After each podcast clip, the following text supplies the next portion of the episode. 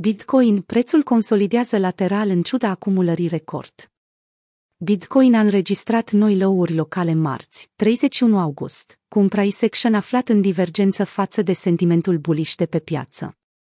Bitcoin, continuarea bullish se lasă așteptată. Datele de pe piețe au arătat cum perechea BTC, USD a atins zona de 46.600 de dolari pe Bitstamp, după ce a scăzut 2000 de dolari în câteva ore. Mișcarea de scădere face parte dintr-o rază construită de preț de mai multe zile. Zona de suport în care s-a oprit valul de scădere a creat o reacție înapoi pe creștere, spre 48.000 de dolari. Taurii încă nu au fost în stare să adune destule volume pentru un atac al zonei de 50.000 de dolari. Bitcoin a început în forță prima zi din luna septembrie, cumpărătorii luptă din toate puterile ca să mențină un momentum bullish. Pentru popularul trader CryptoEd, 48.200 de dolari este nivelul cheie de urmărit pentru varianta continuării pe creștere.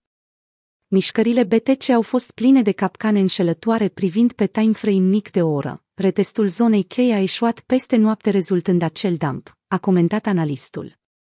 Chiar acum prețul pare să tipărească o formațiune BART. În cam aceeași părere, dacă recucerește primul nivel cheie orizontal, atunci poate să înceapă să facă breakout în sus.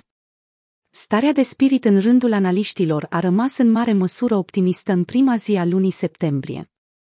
Acțiunea prețurilor pe piețe este plictisitoare, cu puțină tentă buliș datorită cumpărătorilor care tot încearcă să urce prețul pe activul BTC, USD. Citiți o analiză recentă despre Bitcoin și aici. Unii au evidențiat acumularea care este vizibilă la nivelurile actuale, în timp ce metricile de pe lanț, cum ar fi lichiditatea ofertei, au fost, de asemenea, un punct de discuție. Acest val de șoc în oferta de Bitcoin are cel mai mare momentum pe care îl putem observa în istoria recentă, a remarcat William Clemente III, analistul senior de la Blockware. Mergem mult mai sus în lunile următoare. Ce este un șoc de aprovizionare și cum se aplică la Bitcoin? Șocul de aprovizionare este un eveniment în care prețul unui produs se schimbă drastic datorită schimbării ofertei. Când șocul de aprovizionare este negativ, furnizarea produsului scade, iar prețul crește. Pe termen scurt, un șoc negativ al ofertei la nivelul întregii economii va deplasa curba agregată a ofertei spre stânga, va scădea producția și vor crește prețurile. De exemplu, impunerea unui embargo asupra comerțului cu petrol ar provoca un șoc negativ al aprovizionării, deoarece petrolul este un factor cheie de producție pentru o mare varietate de bunuri. Atunci când șocul de aprovizionare este pozitiv, furnizarea produsului crește, iar prețul scade. Pe termen scurt, un șoc pozitiv al ofertei la nivelul întregii economii va deplasa curba agregată a ofertei spre dreapta, crescând producția și scăzând nivelul prețului. Un șoc de aprovizionare pozitiv ar putea fi un avans în tehnologie, un șoc tehnologic, care face producția mai eficientă. Multe active au experimentat șocul de aprovizionare în trecut, iar Bitcoin va fi unul dintre ele, datorită caracteristicii sale de resursă limitată la 21 de milioane de unități. Un șoc de aprovizionare poate provoca stagflația datorită unei combinații a creșterii prețurilor și a scăderii producției. Un șoc de aprovizionare este un eveniment neașteptat care modifică furnizarea unui produs sau a mărfurilor, perturbă lanțul de aprovizionare rezultând o schimbare bruscă a prețului, pot fi catastrofe naturale sau evenimente geopolitice.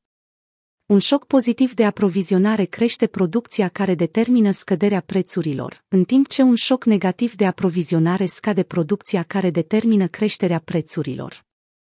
Stagflația este situația economică în care rata inflației este mare, creșterea economică este mică sau nulă, iar rata șomajului este ridicată. Se creează o dilemă privind politica economică ce trebuie adoptată, înrucât acțiunile necesare pentru a micșora inflația pot spori rata șomajului și viceversa. Idirium împreună cu altcoins s-au pus în mișcare. Pe piața altcoin, în centrul reflectoarelor au fost Solana și Polkadot, două proiecte din top 10 privit după capitalizarea în dolari. Solusede a continuat să tipărească noi vârfuri, a câștigat 19% chiar la încheierea lunii august și a ajuns aproape de valoarea de 120 de dolari. În timp ce DOTUSD s-a apreciat cu 9,2%. Idirium a fost, de asemenea, angrenat într-o mișcare de creștere.